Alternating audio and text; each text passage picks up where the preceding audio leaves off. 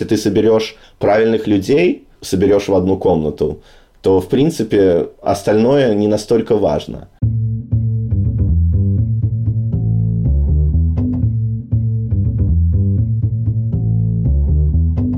Привет, я Юра Агеев, и это 103-й выпуск подкаста Make Sense. Вместе с гостями подкаста мы говорим о том, что играет важную роль при создании и развитии продуктов. Люди, идеи, деньги, инструменты и практики. И сегодня мой собеседник Василь Азаров. Мы поговорим о том, зачем люди ходят на конференции и что такое событие как продукт. Обсудим переход конференции в онлайн и те вызовы, которые встали и перед организаторами, и перед участниками. И еще поговорим об экономике онлайн-конференций. Подкаст выходит при поддержке ProductSense, конференции по менеджменту продуктов. Василь, привет! Юра, привет! Расскажи немного про себя, пожалуйста. Меня зовут Вася, я из Беларуси, но на данный момент проживаю в Сан-Франциско. Я начал свою профессиональную карьеру, организовывая мероприятия, в основном для маркетологов. И в 2015 году со своими партнерами мы организовали конференцию для growth and продуктовых менеджеров и также маркетологов. В принципе, с этого все и началось. Мы строили ее в течение 5 лет и, в принципе, с нуля. И на данный момент около 2000 человек посещает ее каждый год. Помимо этого мы делаем мероприятия онлайн. На данный момент это наиболее актуально. И строим комьюнити. Вот. И с того времени, как я начал заниматься организацией конференций, мероприятием, я понял, что это мое. И таким образом познакомился с многими интересными людьми здесь, в долине. И сейчас, на данный момент, очень слежу за тем, как развиваются события в плане конференций и куда это все движется. Круто, круто. Ты 15 лет уже, да, в США или сколько? Да, переехал я в 2001 году как студент по международной программе. Даже более. Вот, и... В принципе, приблизился к стартапам где-то недавно, достаточно сравнительно, может, лет 10 назад до этого. Вот, как-то пытался себя найти здесь. Круто, круто. Слушай, но насчет знакомства точно все как-то работает. Я вот с тобой заочно познакомился, по-моему, еще летом прошлого года, слушая подкасты. А потом вот, собственно, спасибо тебе за приглашение, приехал в Сан-Франциско. Было очень классно там на Growth Marketing Conference. Давай же поговорим про конференции. Ты в предыдущих, по-моему, публикации даже были, и вот в подкастах, которые я слушал, ты упоминал концепцию события как продукт или event as a product. Ну и... Прежде чем мы придем к ее разбору, давай вот попробуем выяснить все-таки, а зачем люди на самом деле ходят на конференции, потому что версий, просто множество. Да, вот интересно, вот по поводу этого вопроса, мне кажется, самое главное в этом вопросе, то, чтобы, в принципе, была цель у человека, чтобы идти на конференцию, потому что я вспоминаю себя в самом начале, когда я только начинал ходить на конференции, я просто... приходил туда без какой-либо цели. Вот, что я понял со временем, что неважно, это может быть контент, это может быть нетворкинг. Главное, чтобы была какая-то основная цель и, может быть, второстепенная цель. Например, вот для меня в основном, когда я хожу на конференции, это познакомиться со спикерами. И в основном я хожу на конференции, которые для меня наиболее актуальны. Ну, зачем люди ходят на конференции? Из моего опыта, как я смотрю, все тоже зависит от индустрии, но, например, в нашей индустрии это в основном познакомиться с людьми и обменяться опытом, причем не просто познакомиться «привет, пока», а просто чтобы было время углубиться, достаточно углубиться в какие-то очень узкие специализированные направления, и конференции позволяют в основном, хорошие конференции, у них есть для этого специальное время. Я не думаю, что на данный момент, по крайней мере, в нашей индустрии много людей посещает конференции для того, чтобы послушать какой-то поверхностный доклад, потому что очень много информации на данный момент онлайн. Мне кажется, что это в основном именно познакомиться с людьми, и чем больше ты подготовишься к конференции, тем больше пользы ты получишь от этих 2-3 дней, которые ты там проведешь. Угу. Слушай, ну вот раз уж коснулись темы нетворкинга, мы еще вернемся к теме события как продукт, но тем не менее, вот в связи с переходом в онлайн, кажется, это то, что пострадало больше всего.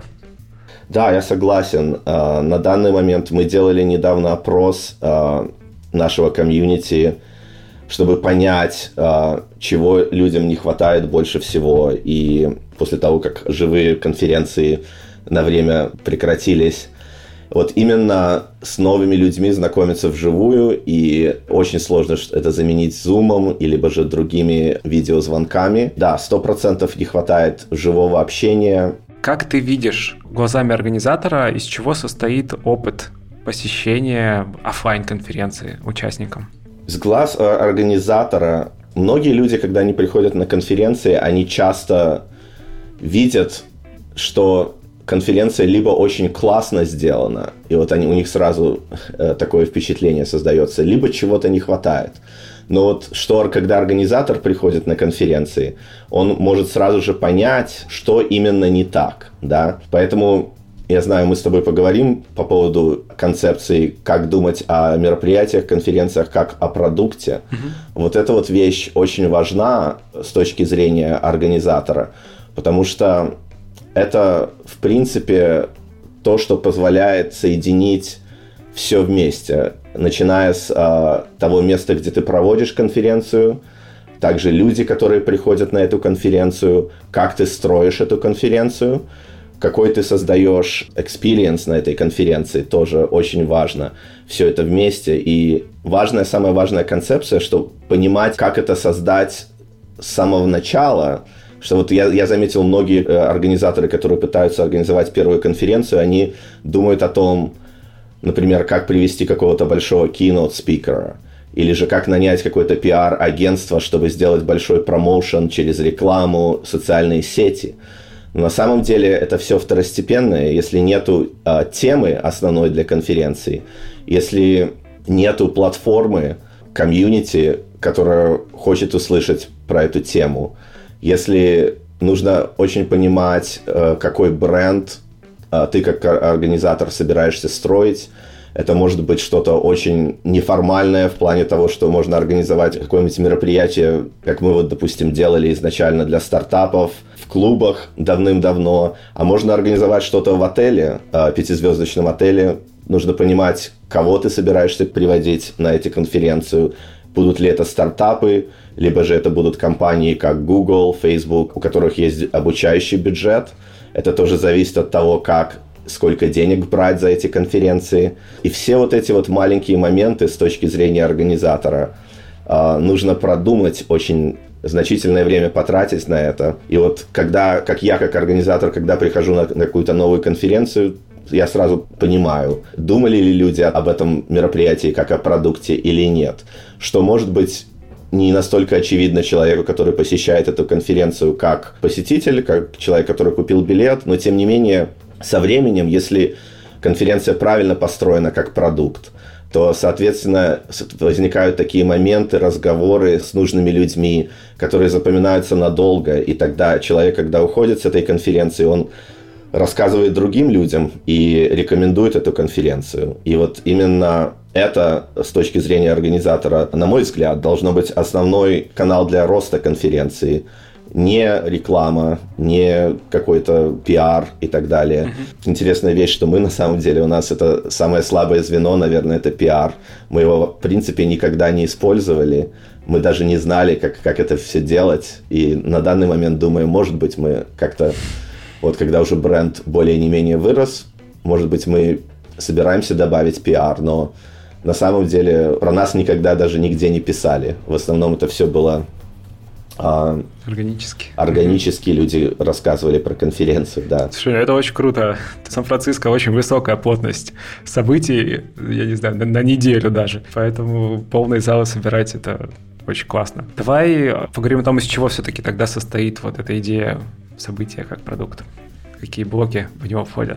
Да, то есть основная платформа, то есть в принципе, если разобрать вообще конференцию или любое мероприятие, то ивент как продукт, оно в принципе, заложено как в основу. Я смотрю это как на пирамиду. Если вот представь себе пирамиду, да, то в основе ее это ивент как продукт, потом следующий элемент посередине пирамиды – это именно маркетинг и продажи, то есть как продавать конференцию. И в конце концов это именно experience, вот что люди на самом мероприятии, как ты его организовываешь, какой ты создаешь атмосферу на этом мероприятии. То есть, если мы говорим непосредственно ивент как продукт, то его составляющие – это контент, что, в принципе, не только спикеры, также люди, которые будут выступать на семинарах, но помимо этого, это вот очень важно определить тему непосредственного мероприятия. То есть это не может быть просто конференция для маркетологов, как мы организовываем. У нас в каждом году есть тема для мероприятия, которая должна быть актуальна. Помимо всего этого, допустим, если говорить непосредственно про Growth Marketing конференцию, мы ее специально делаем в декабре, потому что мы знаем, перед всеми праздниками мы позиционируем ее как самую последнюю конференцию, перед которой ты можешь построить план на следующий год. И цель этой конференции каждый раз, что после ее посещения ты знакомишься с правильными людьми, ты создаешь свой маркетинговый план, чтобы построить стратегию, growth strategy на следующий год. Вот, это как пример, я просто... Потом очень важен элемент бренд. И если ты начинаешь только, то, в принципе, у тебя бренда как такового пока еще нету, но очень важно продумать, какой бренд будет в будущем. Допустим, наш бренд, например, я знаю, что некоторые организаторы, они не берут, для них, допустим, контент вот сам по себе. Люди проходят, чтобы выступить на конференции через 5-10 разных раундов of presentation submission, качество этого контента должно быть очень высокое.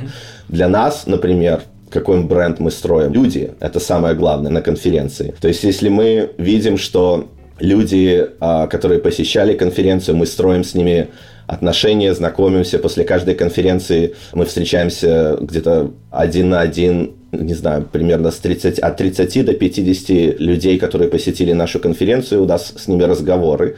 Если мы узнаем их сами по себе, и мы узнаем, чем они именно занимаются в плане того, что им очень-очень интересно. И вот с точки этой зрения мы их приглашаем потом в будущем, ну, исходя из того, что они эксперты в своем деле. То есть у нас, допустим, нету таких собеседований на то, чтобы content submission и так далее. Очень важно, кто человек сам по себе. То есть мы строим такой бренд. То есть вы пытаетесь сразу искать тех людей, которые являются экспертами уже заведомо, и таким образом получаете гарантию того, что они нормально все расскажут. Да, и помимо этого мы узнаем людей на уровне как человек, да, то есть это очень важный элемент. Даже вот бывают эксперты, которые, может быть, самые лучшие в своем деле, но они не могут, как спикеры, допустим, они очень технические, и они не могут свою мысль донести таким образом, что она будет понятна более масштабной аудитории, что почему, как мы позиционируем тоже нашу конференцию, исходя из бренда. Хотя называем ее growth marketing, у многих людей, если спросишь 10 маркетологов на данный момент, которые работают на большие компании здесь, быстро растущие, у каждого будет свое определение. Важно, чтобы это понимал человек, который даже не знает growth marketing абсолютно. То есть мы пытаемся уйти от этого жаргона и демократизировать вот этот подход, который... в Силиконовой долине очень часто является, то есть элита говорит на этом языке. На данный момент у нас аудитория очень международная. Многие люди приезжают с Бразилии, с Европы. То есть и growth-маркетинг понимают совсем по-разному. Очень важно для нас, чтобы люди именно могли донести этот месседж таким образом, чтобы он был понятен кому угодно. Из разных культур даже людям. Да, из разных культур. Из разных контекстов. Да, и если возвращаясь к ивенту как продукту, значит, спикеры, они дополняют контент и тему. Мы проговорили про бренд. Очень важно понять, какое у тебя есть на данный момент сообщество, да. Вот, опять же, если начинать с самого нуля, то нужно тоже думать, что я рекомендую начать с какого-нибудь маленького мероприятия, не строить изначально большую конференцию, пригласи 20 людей, твоих друзей, которые будет близко тема основного доклада, пригласить одного человека, который... Важно не выступать самому на этом мероприятии, а пригласить кого-то, мне кажется, на данный момент, потому что люди, если ты строишь сообщество, очень важно, чтобы люди видели, что это не сообщество одного человека, чтобы это и организатор не являлся самым центром этого сообщества. Вот, потому что в будущем, когда оно превратится в что-то намного большее, может возникнуть большой конфликт между... Если у организатора какой-то есть очень большой personality, и некоторые люди с ним не согласны, то таким образом, если он является центром конференции, либо же этого комьюнити, то оно будет очень ограничено. Вот. Будет завязано, имеешь в виду, на нем или что? Да, завязано на нем. То есть очень важно, что... Хотя, тем не менее, каждый организатор, я думаю, ты со мной согласишься, он приносит какую-то свою personality, вот именно какую-то изюминку в любую конференцию, вот, что в принципе очень важно. Но главное, чтобы, мне кажется, то есть есть такие конференции, допустим, и даже не только исходя из именно организатора, но часто делают конференции бренды и компании, вот, юзер-конференции, когда они приводят 5-6 представителей, 5-6 спикеров из этой компании, да, и, может быть, еще 5 с других компаний. То есть человеку понятно, что, скорее всего, это, скорее всего, все завязано на продукте этой компании, там будут в конце продажи.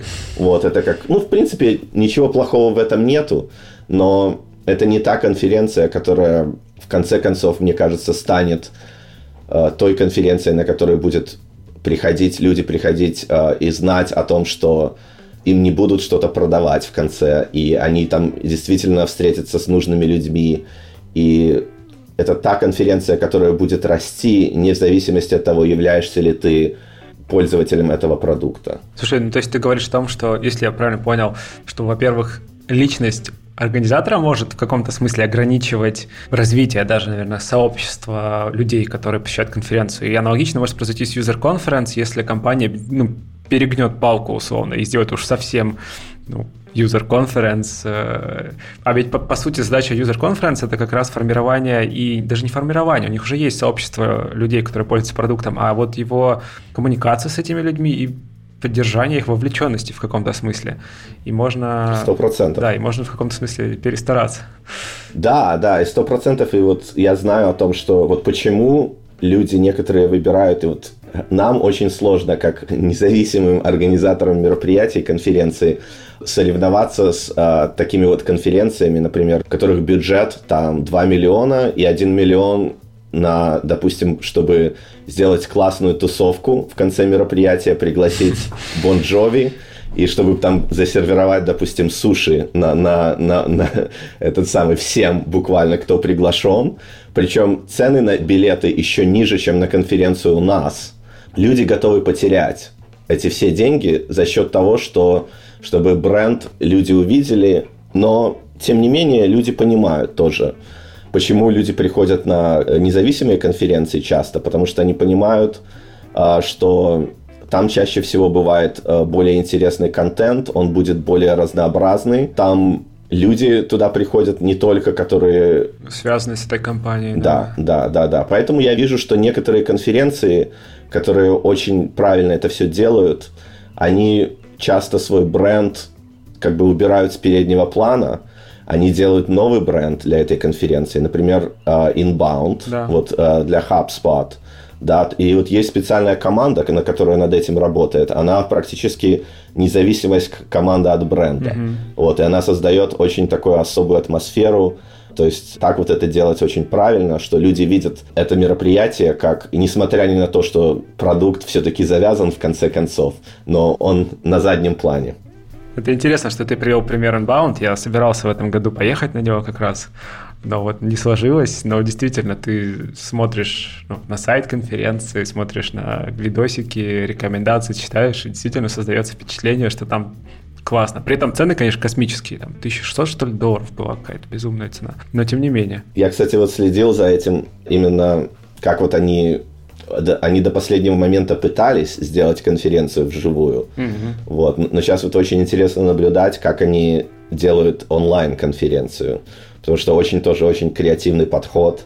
Вот это одна из нескольких конференций, за которыми я слежу. Давай вернемся к этому чуть позже. Все-таки вот если вернуться к сообществу, к теме его, вот этот вайб, я не знаю, как его по-другому еще назвать, да, который ощущают люди, приходя на конференцию. Ты начал рассказывать о том, как начать его собирать, а оно тоже не на ровном месте дальше появляется. Ну, типа, сколько, по твоему опыту, занимает вырастить такое сообщество, которое позволит конференцию собрать потом успешно? Я бы сказал, что как минимум вот из нашего опыта мы делали наши митапы маленькие, делали примерно год. Вот, и наша первая конференция была 250 человек или 300, что-то вот вроде этого. И потом с каждым годом она вырастала в 2 раза примерно. Так что я думаю, что в принципе даже все тоже зависит от того, если просто начинать с самого нуля, может быть, это займет немножко дольше, вот, но все тоже, опять же, зависит от индустрии, насколько много похожих мероприятий именно в твоем, либо в твоей стране, если ты делаешь достаточно большую конференцию, либо в городе. Либо в мире. Да, либо в мире, да. Но я бы сказал, что, в принципе, конференцию... Я бы планировал первую конференцию примерно от 200 до 300 человек. Вот, и перед тем, как делать ее, я бы примерно сделал бы, может быть, от 5 до 15 каких-то маленьких митапов, чтобы реально понять. Вот, потому что каждый митап, который ты делаешь, очень важно, опять же, поговорить один на один со всеми людьми, которые посетили его, и задать им 2 вопроса. Почему они посетили? Второй вопрос, кого... Даже не вопрос, а просто... На следующее мероприятие обязательно попросить их, если им все понравилось, ну, почему они посетили, это обязательно нужно записать, и обязательно нужно понять, как сделать следующий митап лучше, и потом обязательно им попросить, чтобы они пригласили еще пару людей, которым это будет интересно. Настоящий такой продуктовый подход с исследованием и реферальными ссылками. Поговорили про контент, поговорили про сообщество, в самом начале поговорили про нетворкинг. Он ходит в вот этот вот состав этой пирамиды, точнее, в первый уровень пирамиды Event as a Product? Ты знаешь, что, в принципе, мне кажется, что мне его нужно туда добавить, но я, в принципе, комьюнити, как бы это...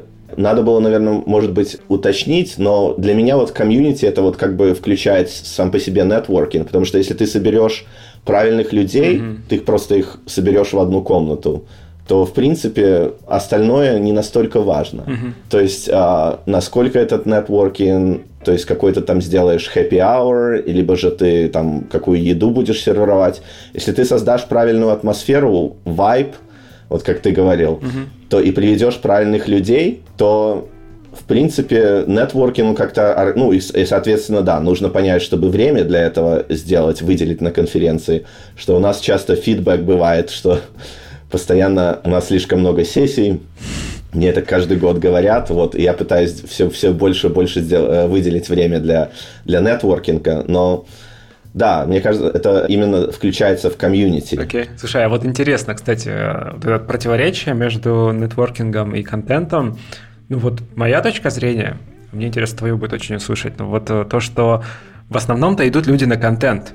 Ну то есть с точки зрения рациональной, и там и работодателю объясняют, и себе, вот я иду сейчас послушаю доклады, чему-то научусь, но потом... Кажется, что вот ты тут больше прав в плане того, что нетворкинг-то потом выигрывает, нетворкинг и сообщество. Как ты на это так смотришь? Да, то есть люди в основном, ну, как интересный вариант, что на конференции, на нашей конференции большинство, 95% людей не платят за свои билеты.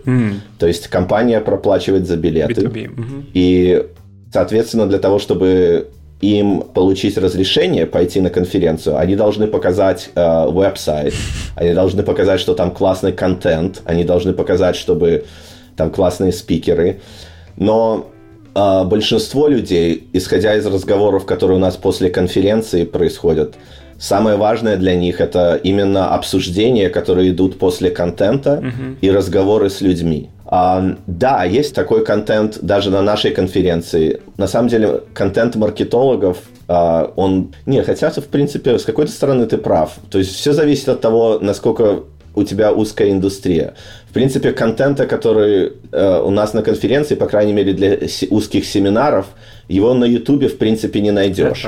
Но, тем не менее, допустим, если вот какой-нибудь там keynote speaker, как Nir Eyal, например, то, который, ну, часто выступает, у него очень классный контент, но в основном, если ты прочитаешь его книгу, да, то, в принципе, ты все поймешь с этого, и ты посмотришь пару keynote presentations.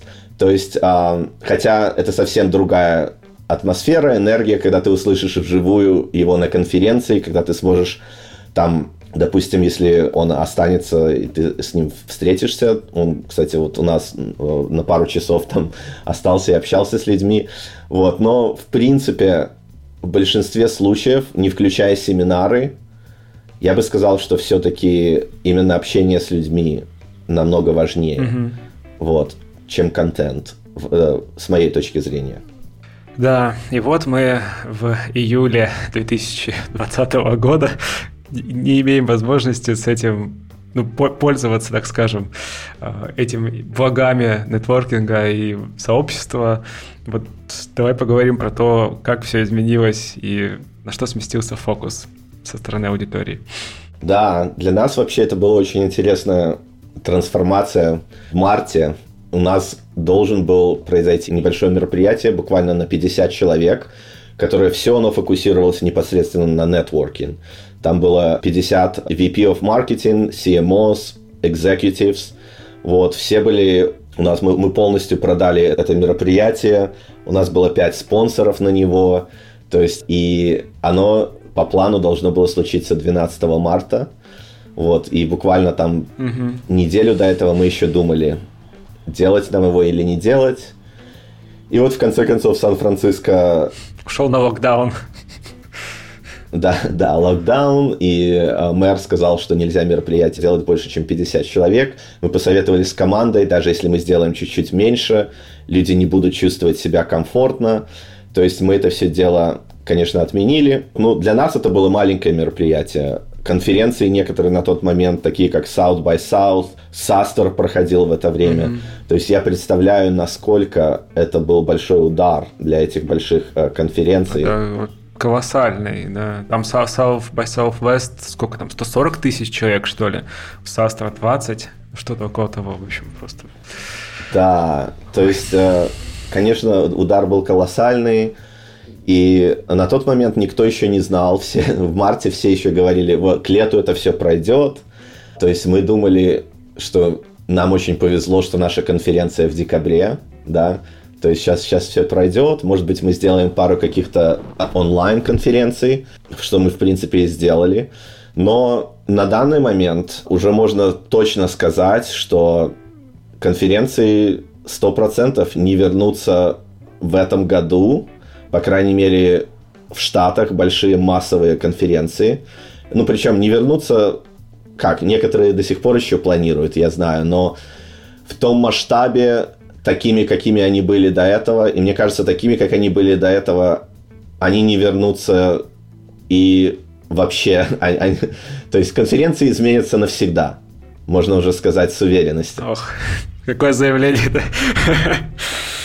Так, почему? Будет страх у людей? Ну, хотя не только у людей. Я вот, как бы, мы тоже на стороне организатора знаем, что, ну, некоторые компании просто запрещают даже людям посещать ивенты массовые. Да, ну и даже если они будут разрешать, то есть они не могут, например, в принципе, с точки зрения, допустим, спонсоров, да, то есть ты не можешь заставить людей на данный момент, допустим, посещать конференцию, даже если они с точки зрения собственной безопасности не хотят это делать. Вот. То же самое для людей, которые просто покупают билет, даже если все разрешено, даже если конференция предоставляет там какие-то условия все, что...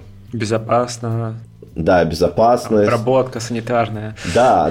Например, я очень люблю конференции, но на данный момент я, честно говоря, не очень спешу купить билет куда-то. Вот. Если я в будущем посещал в среднем в год, ну, как минимум, не знаю, 10 конференций, и не включая маленькие митапы, которые, в принципе, каждую неделю здесь в Сан-Франциско случаются, то на данный момент, допустим, я состою в группе как Entrepreneur Organization, у нас там каждые 3 месяца встречи, только 20 человек встречаются, на данный момент это на Zoom. Но даже если вот они возобновятся там в сентябре когда-то, я не знаю, пойду ли я еще туда, честно говоря. Вот. Но в будущем, мне кажется, что возникнет такая гибридная модель мероприятий, когда и те организаторы, которые поймут, как это сделать правильно, какие технологии для этого использовать, то, в принципе, это будет очень, мне кажется, перспективная модель, потому что люди локально могут встречаться вживую, в маленьких группах, и, тем не менее, могут смотреть контент по всему миру. И вот мне кажется, что правильно понять, как можно людей соединить онлайн и офлайн, да, тех людей, которые будут встречаться в маленьких группах, и тех людей, которые будут посещать только лайвстримы и смотреть контент, как эти все точки соединить, чтобы они могли каким-то образом войти в контакт. То есть вот это вот будет интересный эксперимент, и тот, кто первый поймет, как это сделать, мне кажется, будут очень большие перспективы, это потенциал. Хорошо. Ну, то есть идея того, что нетворкинг все равно проживется, остается жить, но вот пока сейчас даже в маленьких группах достаточно сложно собираться в офлайне. Угу. Как вот, по-твоему, на что люди больше всего сейчас смотрят, выбирая события в онлайне? Вот что поделать? Их уже, наверное, столько много событий прошло, но тем не менее. Как люди, по твоему опыту, сейчас смотрят на это? Мне кажется, что несколько вещей. В первую очередь, они смотрят на твой бренд. То есть, если ты строил конференции в офлайне долго, то люди уже тебе будут доверять. И они просто, если они видят, что ты что-то делаешь онлайн, то многие из них просто даже потому, что они доверяют тому, что ты создаешь, твоему продукту, они просто будут подписываться и проверят качество этого продукта. Поэтому я очень рекомендую не спешить, что-то очень быстро построить, что как бы на самом деле, если оно реально не предоставляет каких-то ценностей твоему комьюнити, потому что так можно потерять это доверие, которое ты построил на своих мероприятиях офлайна. Это с точки зрения, если у тебя уже есть какой-то комьюнити, бренд и так далее. Вот. Но если, допустим, ты начинаешь только онлайном, то, опять же, очень важно, когда ты создаешь мероприятие, как, опять же, как продукт, очень важно описать на страничке, что именно люди получат. И это не может быть просто, что зарегистрируйся бесплатно, и там будет 300 часов какого-то контента, который, допустим, будет по поводу маркетинга, либо же продуктовые какие-то доклады. Очень важно, допустим, объяснить людям, что... и позиционировать правильно этот контент, для кого он будет, в каком формате он будет доставлен. То есть я вижу, что люди очень часто смотрят, могут ли они задаунлодить, допустим, эти сессии и слушать как подкаст. Очень важны там презентации, чтобы они получали PowerPoints с них, по крайней мере, для нашего комьюнити. Также очень важен дизайн веб-сайта, потому что очень сложно... Если ты продвигаешь мероприятие вживую, то ты можешь показать видео с прошлого мероприятия. Фоточки. Вот. Да, фоточки. Да, а на данный момент я тоже вижу, что как бы и мы это делаем, потому что очень сложно как-то представить это без фоток с живых мероприятий. Поэтому, мне кажется, вот именно дизайн и работать с хорошим дизайнером, который может воплотить то, что твой вижен твоего мероприятия, онлайн-мероприятия, и построить веб-сайт таким образом, чтобы твои комьюнити, они сразу поняли, вот, это мое, да, вот я хочу за это зарегистрироваться. Это тоже очень важный элемент. Слушай, это интересно, потому что действительно сейчас Ну вот то, о чем ты говорил чуть раньше, когда ты приходишь на конференцию, ты там можешь пройти в этот пятизвездочный Fairmont Hotel, да, такой, и почувствовать на себе все его великолепие, посмотреть на декорации, свет, стульчики, опять же, сцена, взгляды людей вокруг, запах кофе, и у тебя в голове возникает просто какой-то ураган из, не знаю, ощущений, эмоций, то сейчас ты, как организатор, ты лишен этих всех инструментов. И вот остается дизайн, остается, не знаю, картинка, звук, ну что, и контент. Да, и поэтому, мне кажется, сейчас многие... люди даже очень сильно зацикливаются на именно какие технологии использовать, какую платформу, да, что, в принципе, платформа это тоже часть твоего event as a product модели, потому что в зависимости от того, насколько ты хочешь, если ты хочешь корпоративное мероприятие построить, ты можешь взять какую-то платформу, как, допустим, On24, которая очень... похоже на такой корпоративный вебинар, хотя у нее есть функции сделать виртуальные мероприятия. Если ты что-то делаешь для фаундеров, для стартапов, где очень важно, чтобы люди общались друг с другом в чате и так далее, можно взять какую-то платформу вроде как Краудкаст, что-то на вроде того. Если нетворкинг очень важен, есть такая платформа Брелла, где ты можешь митинги заранее с людьми создавать, что они, в принципе, делали и вживую до этого.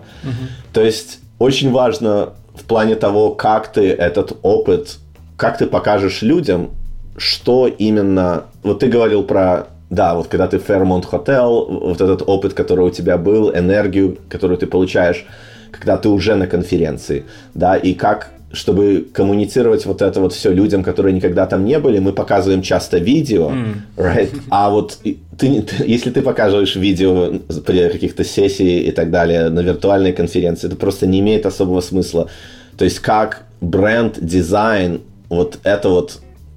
как вот это вот передать с помощью этого. И вот что я еще видел, некоторые люди используют виртуальные, так называемые, как виртуальные virtual reality, да, вот эти вот технологии. И исходя из того, что вот есть один стартап, с которым я работаю, вот они именно создают такую платформу. Вот что я вижу, это в принципе коммуницирует именно то, чего ожидать. Это все очень классно, это ты видишь супер. Но для конференции как B2B, например, это не настолько важно, как с нужными людьми на мероприятии. Если ты делаешь концерт, вот, либо конференция у тебя как B2C, если может быть какой-то трейд-шоу, то это более важно с точки зрения визуальной. Ну, канала восприятия, да. Да, как это все выглядит. С этим, ну, тоже, сказать, разобрались? Нет, нельзя тогда это сказать. Это то, что еще реально предстоит пробовать делать. Начинали говорить про Inbound и то, как они трансформируются в онлайн. Какие там интересные находки ты заметил? Да, вот я изначально заметил, что вот они опубликовали письмо для всех людей, которые посещают веб-сайт, и именно написали о том, что они хотят создать что-то другое, не такое, как просто многие организаторы пытаются трансформировать свое мероприятие, живое мероприятие в онлайн. То есть они именно сказали так, что мы как бы не будем спешить, мы реально это все продумаем, и мы хотим создать что-то уникальное. То есть они сначала немножко добавили какую-то интригу, что все почитали это письмо. А потом они объявили, что наконец-то вот, допустим, билеты будут там доступны в такой-то день.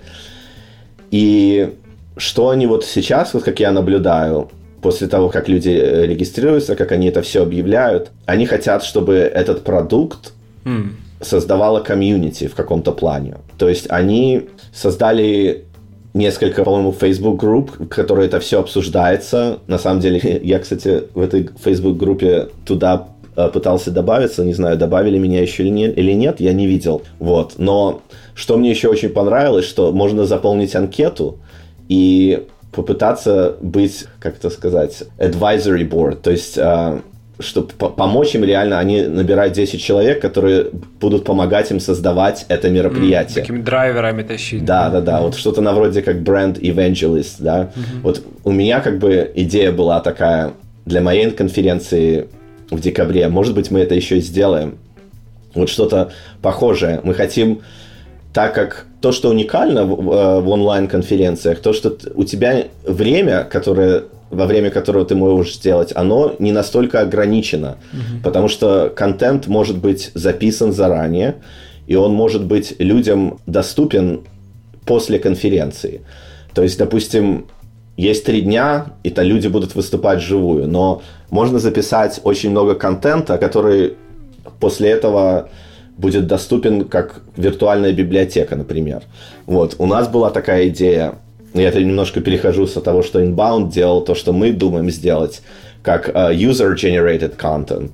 То есть те люди, которые наши community members, они могут создать свой контент, и если они найдут какое-то количество людей, которым этот контент понравится, которые тоже подпишут на нашу конференцию, то мы этот контент опубликуем.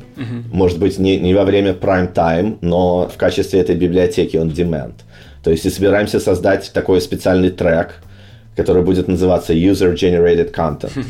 То есть, интересные такие моменты, которые онлайн-конференции, мероприятия могут позволить, которые, допустим, вживую ты не сможешь сделать. Вот. И это вот как один из примеров. Еще один пример – это создавать маленькие виртуальные нетворкинг-группы через Zoom. Не знаю, вот ты участвовал в таких или нет, но слушай, я... Нет. Ну, это вот, допустим, если люди собираются... Вот, допустим, я, кстати, участвовал в одной продуктовой группе месяц назад, и тема была такая, что какие новые продукты возникнут после карантина, да? Вот какие именно для нетворкинга. И собралось примерно 25 продукт, таких достаточно... executives, которые там работают на большие компании. Я был модератором в одной группе. И что интересно было, что изначально люди просто неформально знакомились друг с другом, а потом они обсуждали эту тему. И когда 4 человека в одной группе на Zoom, то, в принципе, ты чувствуешь себя достаточно фасилитирует нетворкинг в большей степени, если бы ты где-то встречался даже, я не знаю, в каком-нибудь баре, во время хэппи-аур, потому что меньше шума, все сфокусированы. Если только 4 человека в одной комнате, то у тебя нет выбора, что себя представить и обговорить эту тему достаточно глубоко. То есть и с таких вот Zoom небольших маленьких мероприятиях я познакомился с людьми и даже, я бы сказал, что и построил отношения в большей степени, чем на некоторых нетворкинг-ивентах вживую. Хороший point, кстати, действительно, я что-то про это так не думал. Ну, с той точки зрения, что действительно ты когда в баре стоишь, там еще подойти надо. Да. А еще и шум, музыка обязательно, кто-то кого-то куда-то уйдет, а здесь, если человек согласился участвовать в этом, то как бы это даже более надежно. Это круто, я не думал про это. Что еще? Там были какие-то находки? Что еще? Ну, честно говоря, Inbound, вот что я смотрел, они вот очень интересно позиционируют различия между бесплатным билетом и платным билетом, да? То есть вот это вот тоже большая дилемма для мероприятий виртуальных. Собственно, экономика. Да. Деньги-то есть там? Да. То есть вот что мы на данный момент понимаем, в конце концов, потому что у нас вот был большой такой пивот в плане того, что наши виртуальные мероприятия, хотя мы их делали очень давно, они всегда были бесплатными, и мы даже особо не фокусировались на спонсорах. Может быть, мы там находили 1 или 2 спонсора, а на данный момент нужно монетизировать это все. То есть, что мы на данный момент поняли, что, в принципе, люди готовы платить деньги за то, чтобы получать достаточно вот такие, если, как это сказать, highly targeted leads, то есть лиды, которые... для их бизнеса очень важны. Это в B2B индустрии. На данный момент, так как нету мероприятий вживую, для них это не единственный способ, но один из немногих способов получать эти лиды. Вот, так что люди начинают все больше и больше экспериментировать со спонсорством виртуальных мероприятий. Что касается продавать билеты на них, вот если ты, как говоришь, что контент для тебя кажется, что самое главное, я бы тогда на данный момент, если вот это больше важнее, чем нетворкинг, я бы начинал просто продавать билеты, не отдавать билеты бесплатно, вот, а продавать их с самого начала и вот строить такую систему, что так как у нас контент на первом месте, то мы будем брать деньги за это все с самого начала. У нас же пока более спонсорская модель. Но интересно то, что в принципе, если со временем это все правильно построить, то экономика в плане прибыли на виртуальных мероприятиях стоит того. То есть, если со временем, и мы уже это видим, даже вот исходя из нашего мероприятия, которое будет в августе, то есть это имеет смысл. Опять же, какое-то время еще пройдет, может быть, это будет даже год, чтобы реально понять, насколько это прибыльно, но, в принципе, я вижу, что будущее будет за этим, что правильно понять и построить эту... Почему это все-таки из-за спонсорства или билеты все же как-то в этом? Получается продавать. Ну, у нас мы начинаем продавать билеты. То есть, каким образом мы продаем билеты? Люди регистрируются бесплатно, а после того, как они зарегистрировались, мы предлагаем им сделать апгрейд на более премиум билет. И мы даем им, допустим, час, чтобы получить очень большую скидку. Потом цена возрастает. И таким образом люди конвертируются. Мы сейчас видим, что примерно... Ну, в принципе, это еще небольшая такая... 3% мы видим. Люди буквально сразу же конвертируются. Потом есть еще возможность продать после этого. Но я думаю, что со временем будут конференции, которые будут продавать билеты с самого начала, без бесплатных билетов. И они будут делать прибыль с этого. Есть будут конференции, которые будут чисто на спонсорстве выезжать. И будут конференции, которые будут 50/50. Вот мы, наверное, окажемся примерно там. Ну, то есть, да, просто сделать вступление. В мире конференций действительно вот есть такие три основных, наверное, модели. Это когда спонсоры оплачивают всю движуху, билеты бесплатно, когда билеты оплачивают всю движуху, и вот гибридная модель. Ну, это, кстати, интересный поинт, да?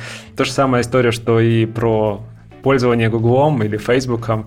Если ты не платишь, то ты все равно платишь, но просто по-другому. Да. Своим вниманием, своим временем и так далее, и так далее. И, кстати, вот исходя из этого, вот интересная идея, о которой мы тоже думаем. Ты можешь просто, если билет бесплатный, то соответственно, ты должен согласиться на то, что спонсор получает доступ к твоей информации. А если, допустим, ты платишь за билет, приватность, то можно отказаться от этого. Да. Это интересная мысль про то, что, в принципе... Ну, а как еще? Это все стоит времени, стоит денег, и модель должна сходиться, иначе движение вперед будет чуть более медленным. Конференции, они... в этом плане помогают. И, наверное, ну, какие-то все равно дают ускорения в плане и методологии, и распространения информации, нетворкинг, опять же. Да, это я как организатор конференции тоже зарядил. Да, полностью согласен. Ура! Классно! Спасибо тебе большое, Василь, за то, что нашел время, поделился своим опытом. Было очень интересно. Спасибо, мне тоже. Круто, до встречи. Пока-пока. Пока. Итак, в этом выпуске подкаста Make Sense вместе с Василием Азаровым мы поговорили о том, зачем люди ходят на конференции и что такое событие как продукт. Обсудили переход конференции в онлайн, те вызовы, которые встали и перед организаторами, и перед участниками. И еще поговорили об экономике онлайн-конференций. Подкаст выходит при поддержке ProductSense, конференции по менеджменту продуктов. Если вам понравился выпуск и вы считаете информацию, которая прозвучала полезной, поделитесь ссылкой на выпуск со своими друзьями, коллегами, знакомыми. Ставьте лайки и оставляйте комментарии в сервисах, где слушаете подкаст. Это поможет большему количеству людей узнать о том, что он существует. Это был 103-й выпуск подкаста Make Sense и его ведущий Юра Агеев. Спасибо, что были с нами. До следующего выпуска. Пока.